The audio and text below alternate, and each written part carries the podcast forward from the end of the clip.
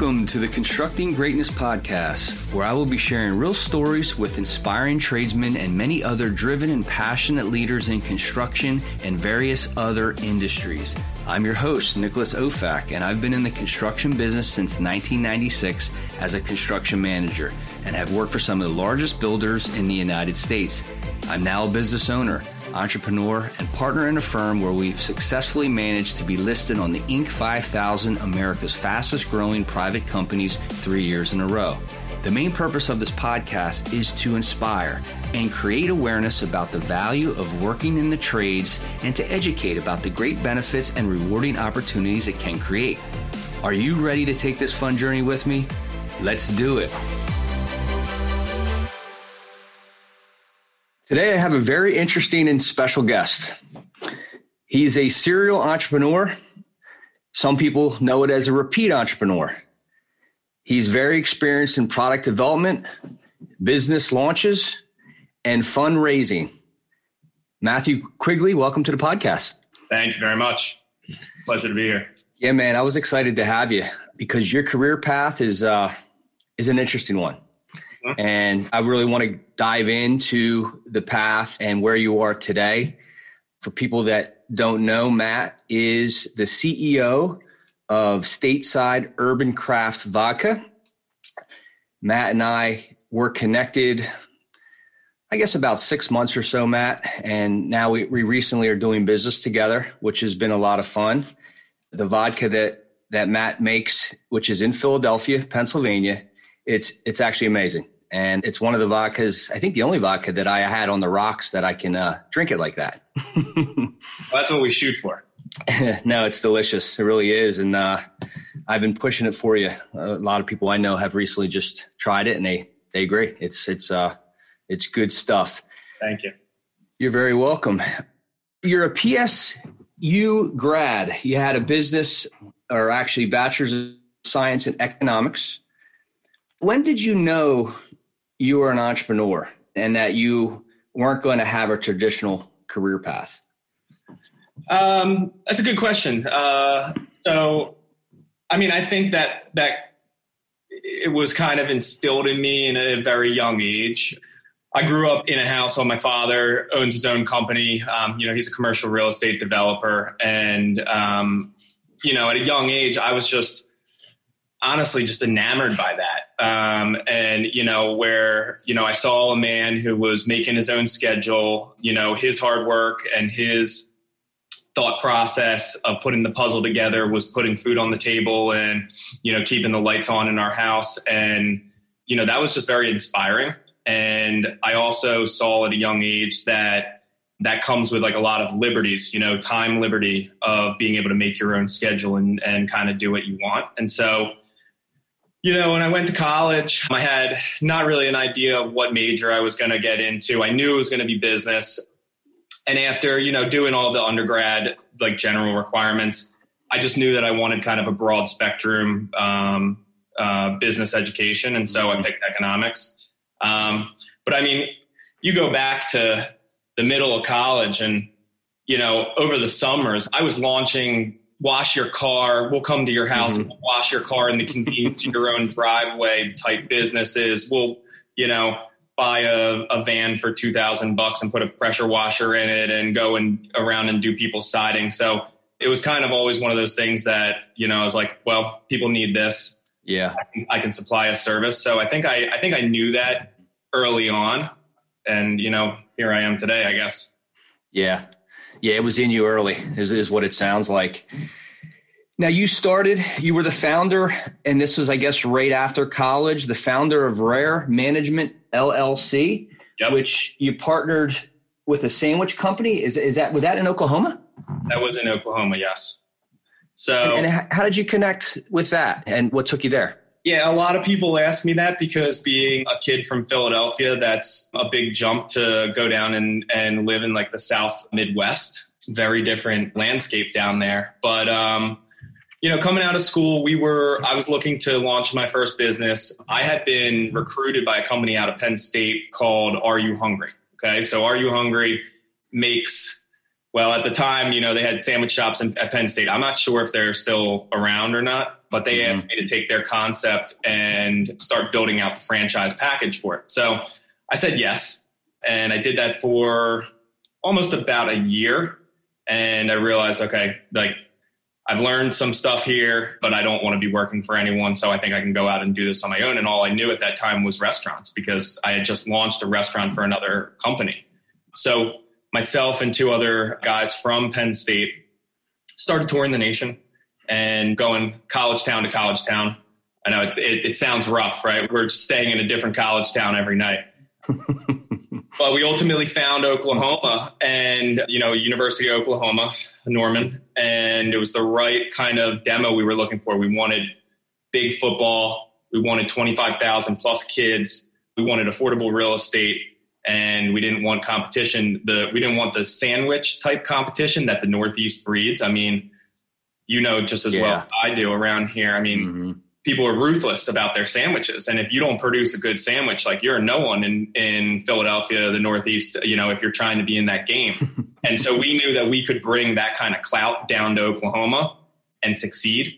And so that was my first venture. I mean, I was I was you know, making my car payments off of uh, flipping cheesesteaks to kids that were, you know, born in Oklahoma and from Texas down there for a, a period of time. Good stuff. And you did that for, was that a couple years? I started the company with the two other guys from Penn State. I was there for about a year. And, you know, it's interesting because as a business owner, you're for myself, I'm always asking what's next, right? What are we going to tackle next? We we got this thing to the ground. Now what? And for that, you know, the minute that I had built that restaurant and we were open and we were pretty successful overnight, you know, as far as like a quick service restaurant can go, I was looking at wanting to do the next one. I was I was thinking about, okay, can we can we package this thing up and franchise it? And you know, at the time, I think we were very, very young, and you know, you have stars in your eyes and big dreams and whatnot. And you know, the business partner that I was in involved with, we just didn't we didn't have the the vision aligned. Yeah. Mm-hmm. And at that point, I said, okay, well, this is cool. You guys, you know, keep everything that's going on. I'm going to exit, and then I'm going to continue on my own path and figure out my next move. Got it. Yep, that was one of my questions is did you just exit or did the business just end up stopping? Got it. Is it still in existence? So the guys Adam and Cole built it up to a, a few other schools and I believe they ultimately sold it. So it never okay. it never shut down. They built it up to the last one I think they did was in at the University of Wisconsin. Mm-hmm. And and then I believe they both sold that restaurant and the concept together to a buyer and you know now have alternate careers. Good for them. Good stuff.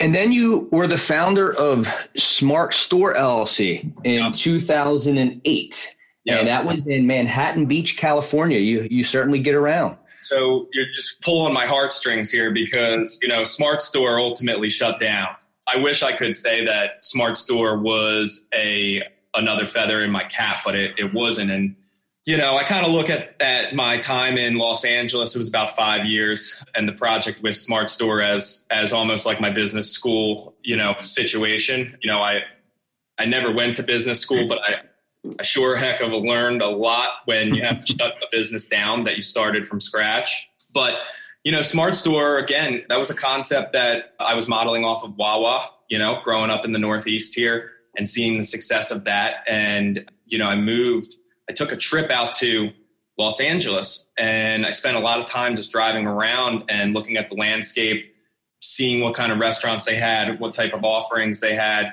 And I realized they had a whole heck of a lot of Starbucks, but they had no places that were making dynamite sandwiches where you could just go in, order on a screen, mm-hmm. get out, you know, the stuff that we've come to love about Wawa as as Northeasterns. And so I said, okay, this is big. I've got an idea. This is nowhere around Southern California. I know a whole heck of a lot of people back east, and I want to run with this. So I put it together. I was able to raise the money relatively quickly. It was a pretty tight, cohesive business plan. I spent a good amount of time on it. And I had the restaurant background to come with it. And so I started raising money in 2007, and then the business launched in 2008. So we all remember 2008. It's a mm-hmm. year that's going to go down, you know, yep. just like 2020 is going to go down. Mm. And everyone will say, oh, 2020, tw- you know, 2008, we all remember why. And so that hit. So, you know, early staged restaurants, they really require a lot of love. They bleed a lot of cash in the beginning, just like like any other business, but it, it is very labor intensive, you know? So unless you've got a line out the door mm-hmm. for day one, you know you're going to have to spend a lot of money to get those customers in the door convert them into repeat customers and then reach your break even point. and so that business was open for seven to eight months mm-hmm. before we unfortunately had to close it and we took the business all the way to its break even point in seven months which is like unheard of in the restaurant industry usually people say oh it takes two years before you're going to hit break even and you're going to start to shell off cash we hit that line you know, pretty much on the day that we had to shut the restaurant down. But when we turned around and said, went back to all of our investors and said, "Hey, we need we need cash injections right now to sustain this stuff." Well, the landscape was completely different than it was when they made the mm. initial investment because a lot of people lost tons and tons of money in 2008. Yeah, timing, so, bad timing. Yeah, it was bad timing, and so ultimately we had to contact all of our investors and tell them what was up and shut the restaurant down and take care of our creditors, make sure you're all good. I mean, that's yeah. a lesson learned to anyone that wants to start a business. You know, if you're going to shut it down, you got to take care of the people that you owe money to because yeah. you ever have a dream of restarting, you're need them. You need, yeah. You need yeah. So, yeah. No, got it. So we closed that and, you know, and it was a lesson learned and, and mm-hmm. I, I learned a lot of valuable stuff from that project. Yeah, I'm sure you did. And then you were the founder of Hook Links Bracelet in Santa Monica. So I took care of the primary money raising for that project. It wasn't my, you know, that wasn't exactly my baby. It was brought to me by by a friend that I actually grew up with in uh, and went to high school with, and so that was a delve into deep into product development and how to source items from China of all places, how to get mm-hmm. products made, how to get molds made. So Hook Links was a bracelet that was designed for children that was kitschy kind of fun thing that would let kids connect with each other. They were these magnetized bracelets and whatnot. And my friend brought it to me and I said, look, either this idea is going to be fantastic or it's going to fall on its face. But, you know, I think I can package it up and I think I can go around and I can try to raise the funds for it. I was successful at that. And then I said, all right, well, I can stay in here in the driver's seat and try to push this thing. And I did that for a period of time and I got, you know, got the product design done, got the packaging design done, got it to market, and it just didn't have any legs. It wasn't the right product. We didn't have the right team by any means. The company wasn't funded to hire outside talent to come on to the team. Mm-hmm. And so you know, at that point I had I had stock in the company and a good way, you know, I thought it was the best exit for myself to to cede that stock back to the company so they could use that to attract another person sitting, you know, sitting in the CEO seat. So I did that as a graceful exit, you know, because I was interested in pursuing additional businesses and mm-hmm. you only have so much time in a, in a given day to work on you know what projects in front of you. Yeah no understood. And around that same time frame you started the quigley group llc so quigley group was side money. That was a, a side project. I have a best a best friend from high school who started a company. Very successful at this point but started a company and they're giving loans out to variety of businesses you know so if you needed 20 grand in working capital it's fast it was fast money and it would come back to you based on off of your credit card receivable. So you just tap in. So I had tons of contacts in LA at that time. I had been out there for five years. So I had that just on the side as make an extra buck here. Uh-huh. It was it was never like a a full time focus, but the fact that I had the direct line to you know owner of a company who's writing loans to tons and tons of restaurants. So and I had those con- restaurant contacts as well. Got it. And from what I'm reading here, it was identifying new and exciting trends in the service industry. Is that what it was basically created for? Yeah, pretty much. I mean, we were I was consulting, consulting on the side, and then also helping people with the financial aspect of their business. Okay. Hey guys, it's Nick. I have a short message from our sponsor, MPC Builders. With well over 40 years of combined construction related experience in both the residential and commercial markets, MPC Builders services the New Jersey and Philadelphia metro areas. Check out our website at mpcbuilders.net or you can call me directly at 856 217 1750 and I'd be happy to answer any questions you have about your construction project. You actually you were GM for Bluebell Inn. I thought that was interesting because it appears that they wanted to have you join them to really, really for a relaunch. Is that what it was for? So, Bluebell Inn will always have a, uh, a very special place in my heart. Those are, so I'm still very good friends with those guys that mm-hmm. that place. And so, I had just moved back to the Philadelphia region. So, I had relocated back from Los Angeles to Philly. Mm-hmm. And I hadn't figured out what my next move was going to be as far as what business I was going to get in. And I knew from all my experience, the successes and the failures of everything that had happened since college, I wasn't going to rush into the next one by any means. And so, but I, you know, I came back to Philly. I had all this skill set and I had a ton of restaurant experience and, and someone in the industry, I forget who it was, had passed along that the Bluebell Inn was under new ownership and they were looking for a GM. Mm-hmm. And I, I threw my resume in and I got hired. And so that went from the new owners acquiring that business and taking it all the way through when they shut the business, closed it temporarily to go through their renovation. So I believe, you know, it's, it's a spectacular renovation. If you've never been there, I mean, it's it's a it's a gorgeous old old historical restaurant in Montgomery County, and you know the guys that did the the renovation, Cherokee, you know, do some fantastic construction work as well. So it's really breathtaking at this point. But I went in, ran the ship for, I guess, about eight months or so while I was there. And that's actually when the idea of stateside started to brew. Mm. And handling my daily activities as the GM of, of that business, walking the floor, making sure the customers were happy, you know, all the while kind of starting to think about what my, you know, my next actual move. Next move. Yeah. Yeah. And then you got into becoming a distiller for Red Cedar Spirits? Yeah, so Red Cedar Spirits, at the time, it is connected to Michigan State. So, so I I had started acquiring equipment and starting to distill in my parents' basement of all places. Um, awesome. so the, yeah, the mad chemistry lab in the basement.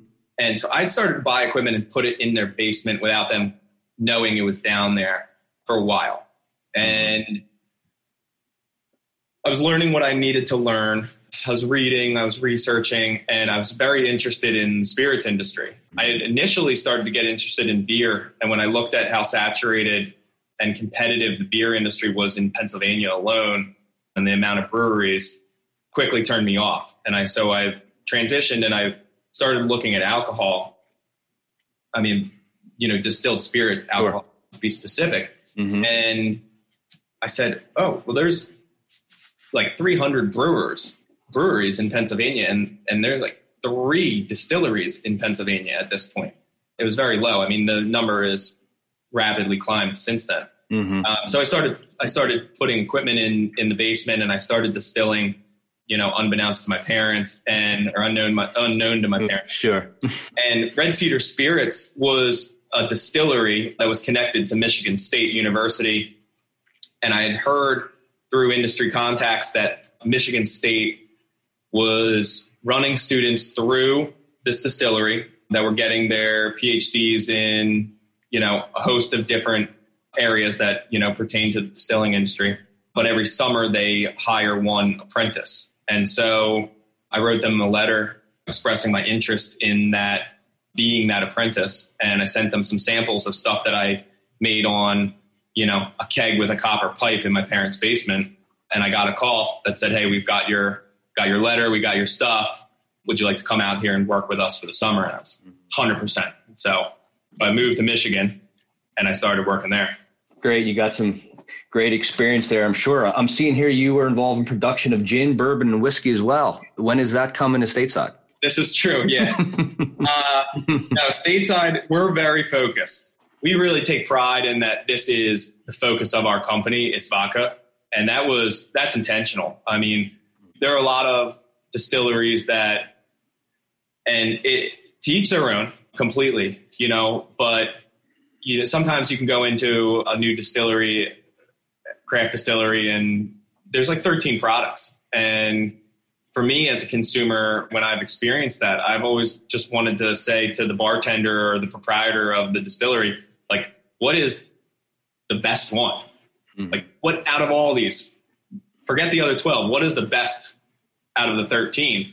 And so I said in the beginning, you know, if we're going to, if we're going to do that, like we're going to cut through all the, the BS mm-hmm. and we're going to just master one craft and that's going to be it. it. Mm-hmm. And consumers will know, well, they have a gin, they have a, a, bourbon, blah, blah, blah. No, they, they have one fantastic product and they stand behind it. And, you know, hyper so focus with one. Yeah. Yeah. But I have to be honest. I mean, I really, really enjoy manufacturing and making all of those, you know, making, doing gin trials is super fun. I mean, you're, throwing tons of different flavors in at something mm-hmm. and, and different combinations and seeing what comes out and they're all unique. So, you know, it was a very, I will say my time at Red Cedar Spirits, now it was unpaid, I might add, okay, was a very romantic, awesome part of my life because mm-hmm. I really was, I was getting to do what I really, really wanted to do for my career. And I was getting to make a lot of different alcohols. Mm-hmm. Every day was different.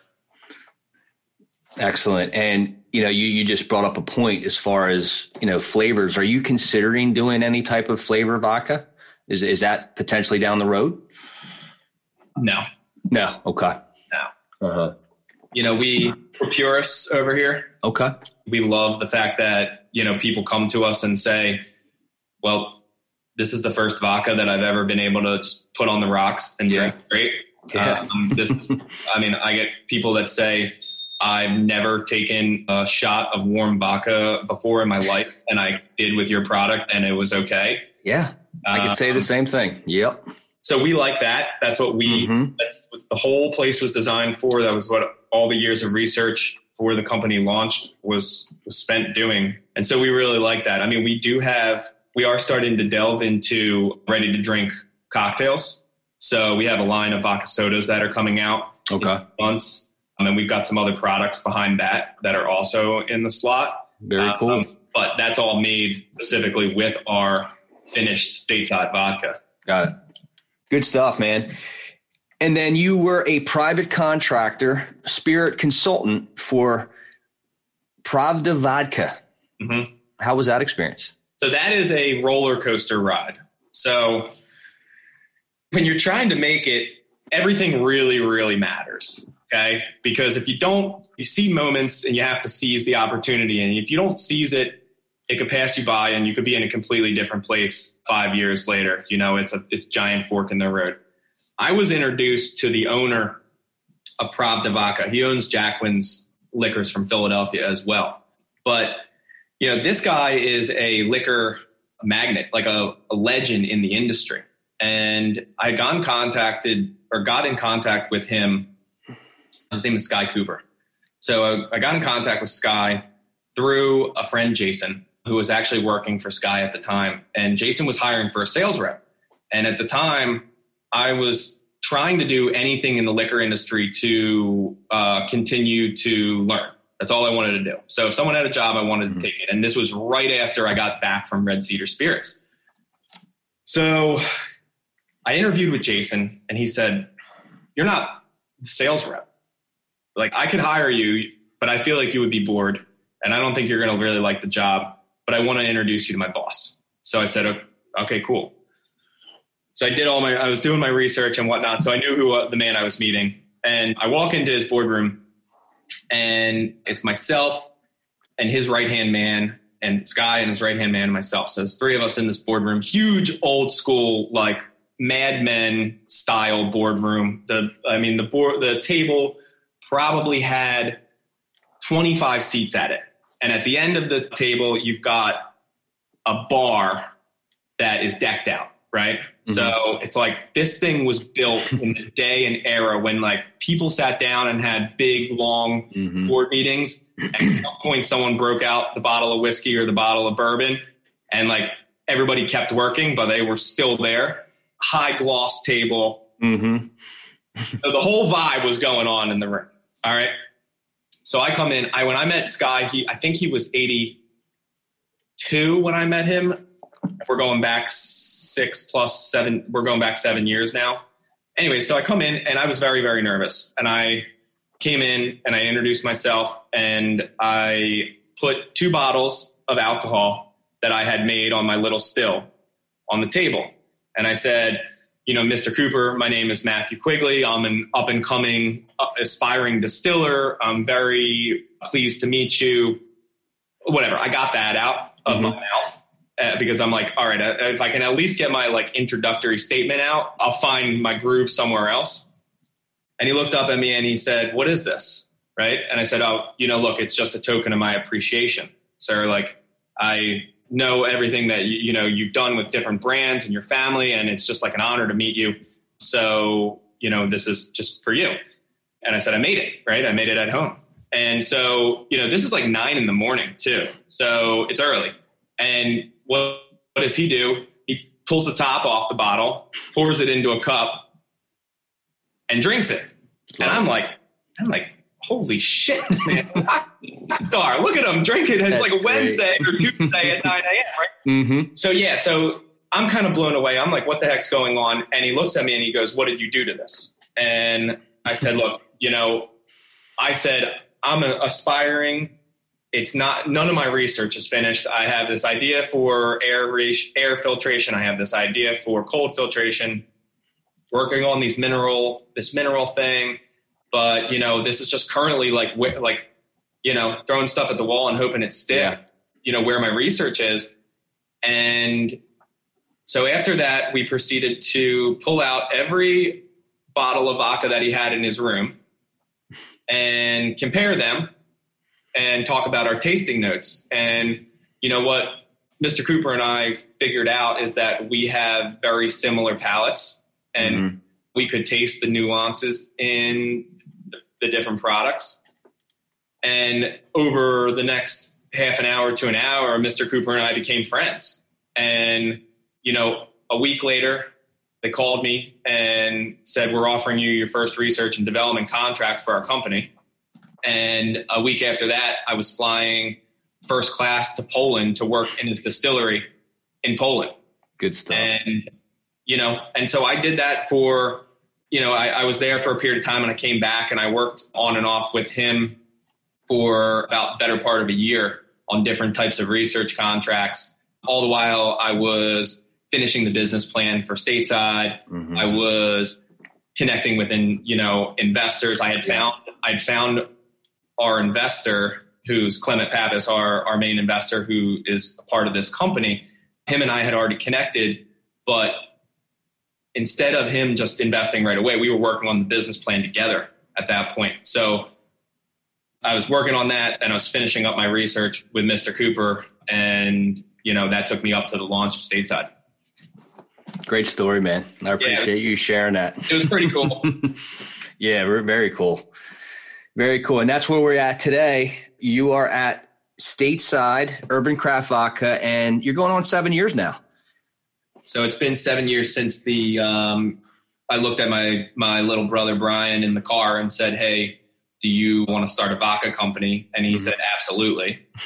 You know, so he's my business partner, and I, you know, I couldn't do any of this, you know, without him. It's crazy dynamic that we have. He's he's all on the sales side. I'm, you know, more manufacturing and business development. But mm-hmm.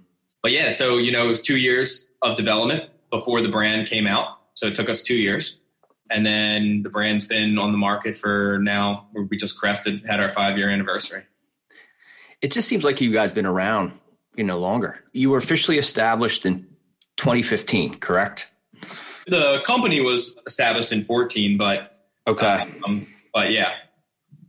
But our the brand's anniversary, the brand came out in October. Mm-hmm. Now, good stuff. Where do you see yourself and stateside in five years? Where would you like to be? I mean, the world is a big place, right? So we're very fortunate that we've had we're basic the company almost has been doubling since we started every year after year. And we're really concerned with responsible growth. So it's very easy to put your product in a bunch of states at the same time okay? There's all different types of distributors that are all different sizes that are hungry for young brands that need more brands, more craft brands because the big distributors have them. But you know, we don't exactly want to be partnered with those distributors. We want the big badass distributor that has the muscle that can actually make things happen. And mm-hmm. so, you know, we've been very dedicated to if we go into a new territory, well, we want to win in that territory and because it makes no sense to not win in it, you know? So we started in Pennsylvania. We grew naturally into New Jersey. We grew into Delaware. Both New Jersey and Delaware are great secondary markets for us. We grew into Maryland, down into DC. And so the next five years is really just going to be more of the same. It's going to be, mm-hmm. all right, well, we're going to you know, if we win in DC, are we going to enter into Virginia? Absolutely. You know, the one big thing that has has really changed the landscape for a lot of businesses in the past year, just due to the situation we find ourselves in, is a lot of businesses have converted to doing a lot of, of their commerce online. You know, ourselves included. Mm-hmm. So when stateside, you know, was looking at the proposition of, well, shoot, like all the bars are going to close for a period of time due to this pandemic. How are we going to continue to thrive? We pivoted as fast as possible and started setting up e-commerce platforms. And you know, mm-hmm. now someone in California can click their computer a few times and have bottles mailed to them when we, as we didn't have that, you know, 8 months ago. Mm-hmm. So so lots of things are opening up, you know, the the big players as far as you know the nationwide chains that really control the liquor industry.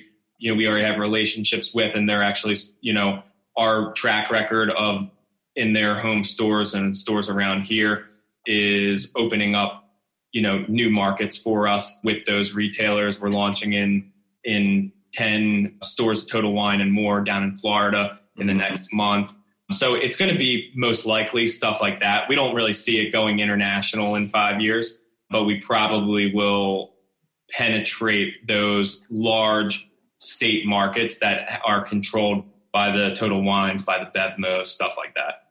Got it. How many employees do you guys have currently? I don't know the exact figure. I think it's around somewhere around 30 ish, okay. 40. Gotcha. And from the many failures and lessons that you've learned from, you know, that taught you, what was the most, does something stick out that most helped you with your current situation? You know, just a lesson or failure yep. to where you're at now. I love to hear hear that. So I think the biggest piece of advice I could give to you know new entrepreneurs that have a have a vision and dream and want to be in business for themselves and whatnot is take it very slow with selecting your business partners mm-hmm. and take it equally slow with selecting your investors. All right. So if you're talented and you believe in yourself and you believe that your skill sets warrant someone else investing in you and your company and your idea, you also have to have the flip side of the coin is do you value that investor and what their their skill set and what they're going to bring to the table. Are they going to enhance the performance mm-hmm. of the company or are they going to encumber your direction and your success? And so for stateside, you know, there were a lot of people that wanted to that wanted to invest, honestly. And that was that was awesome. That's a really fun feeling when people say yes, you hear the yes. It's flattering, uh, sure. But then again, it we didn't want to have 50 people that we were reporting to. Yeah. We wanted one person. And so, you know, we would not be here today if we did not have the investor that we have in stateside. So he is a dynamic, incredibly smart, calculated, patient business person. And his investment in this company in the beginning. So Clement Pappas, let me back up. Clement Pappas and Zachary Pappas invested together. Zachary is his brother. Mm-hmm. Zachary has a more silent role than Clement. Clement, you know, works. He has two kids now, but 30 plus hours a week on this business or more. Yeah. From the beginning, you know, and his, you know, just the mental brain power and or horsepower and poise and what I've learned from from him and what he's given to the company has taken us so much farther and faster than I think we would have been if we had just 50 investors that gave us cash and like I never talked to, or all I did was send them, you know, a monthly report of our numbers. Right. So I think that that is is what I would tell people is, you know, I learned in the past from people investing money into businesses, but then it only it didn't really benefit other than the fact that like we were funded. Mm-hmm. So if you can find an investor that has a strategic advantage that comes with past the dollar, you know, the dollars into your company, mm-hmm. I think that that's what you should look for. Yeah, great advice. So, what are you passionate about outside of your business? So, I'm an avid surfer. I've been an avid surfer. You know, I surf uh, year round. You know, Jersey Shore proud. I have a, a very loving fiance. We were supposed to be wed at this point, but just like the millions and millions of other couples that Corona ruined their their sure. uh, marriage plans, I'm in that boat mm-hmm. as well. uh, during during Corona, there was actually a time where I realized there were so many of us that our plans were foiled. So I was giving out free alcohol to if you sent me your wedding invitation, I would give you free booze. so that that was a fun moment. Hey, at least it didn't ruin your marriage, though. Like, like that also. No, that, no, no, that's we're, that's up like five percent. It's something crazy. yeah, no, we're all good. Uh, yeah, good. And, and, you know that day will happen when it happens. Um, but we're we're you know she's when you find a person that doesn't need uh, the certificate to know it's real, mm-hmm. then you know sure. you, you got the right one. Absolutely. So we're kind of in that same boat together. But uh, but yeah, man, you know, I, am I love my Philly sports. I'm a mm-hmm. big music enthusiast. You know, I can't wait till Corona goes away and we can go to live music and concerts. Yes. And you know, in the winter, I'm I'm an avid snowboarder as well, so I, I try to stay up on my my extreme sports, if you will. Mm-hmm. Um, but uh, you know that, and and then just you know waking up each day and trying to get a workout in, get yourself in that positive mindset before the, the real day starts. Amen. Yep. That is most important. Yes, sir. And do you think college helped prepare you for your entrepreneurial journey at all?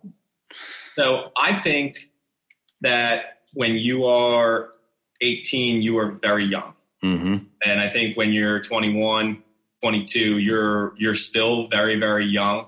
I think that the best thing that, you know, undergrad does is it gives you a time to grow up a little bit and it gives you a time to have to learn to make deadlines for yourself you mm-hmm. know for all these years the 18 years of your life you're living with your parents all these deadlines are kind of like made for you right? You got to go to school you got to get up at this certain time. If you don't someone's banging on your door you got to come home you got to go to baseball, you know, after after school, you got to whatever. It just goes. You just go on this schedule that was never made exactly by you. So when you go to college, you have this moment where you actually get to make the schedule and you have to hold yourself accountable. And so I think that that time is very special where you get to learn that you have to make deadlines. And so, you know, I grew up a lot over those four years you know, and I look back and the stuff that I learned in, in college, you know, I'm still applying today. And if mm-hmm. I didn't go and I didn't get that education, then, you know, maybe I would not be as savvy in certain aspects of our our business here. Mm-hmm. But you know, that's not to say like I think I'm middle of the pack as far as like intelligence. There are super smart people out there that just get it, you know, that are that are just so mathematically inclined that, you know, they're they're ready to go at 17. They have an idea at 16. They know how to code. They can put a full on comprehensive app, new app website together that, you know, is just burning a hole in their mind and they know how to build the entire thing. Yeah. You know, I'm not that person. I wish mm-hmm. I would, but, uh, you know, I, I'm not. I wish I was too. Yeah. no, good stuff. Appreciate it. And hey, man, I just want to acknowledge you and say I appreciate you. I appreciate you know our new our new business relationship, and you know the fact that you're here today. And you know when I asked you if you'd like to come on, you didn't hesitate, and you said I'd love to. And and it's been a lot of fun. I really appreciate you sharing your stories, your awesome career journey. It's going to be a good one. And yep. thank you again if someone wants to get in touch with you, how would they contact you? You know, you want, you want to share your website, any social media? Our website is statesidevodka.com. The social media, the Instagram is Stateside Vodka. Same thing on Facebook, Stateside Vodka. So it's very easy to follow us. And yeah, I mean, there's a million ways to to connect. We're also, you know, very very active on social media. So you know, if you send us messages, we're going to send them back. You know, if you've never purchased from us in the past, your booze arrives in three days. It's pretty seamless. You know, if it doesn't show up, we're going to make sure we take care of it because, you know, we want to make sure that every customer is happy and satisfied. So, so those three platforms should, should get the job done. Sounds good, man. Good stuff. And thanks again for being a part of the podcast. Oh, my pleasure. Thanks for having me. You got it. Have a great weekend, man. Talk to you soon. Bye. Thank you for listening to this episode of the Constructing Greatness podcast. If you enjoyed what you've heard today, please share it with a friend. And if you haven't already, subscribe, rate, and review the show on your favorite podcast player. If you have any questions, comments, or feedback, you can reach me directly at nicholasofac at gmail.com. Thanks again for listening.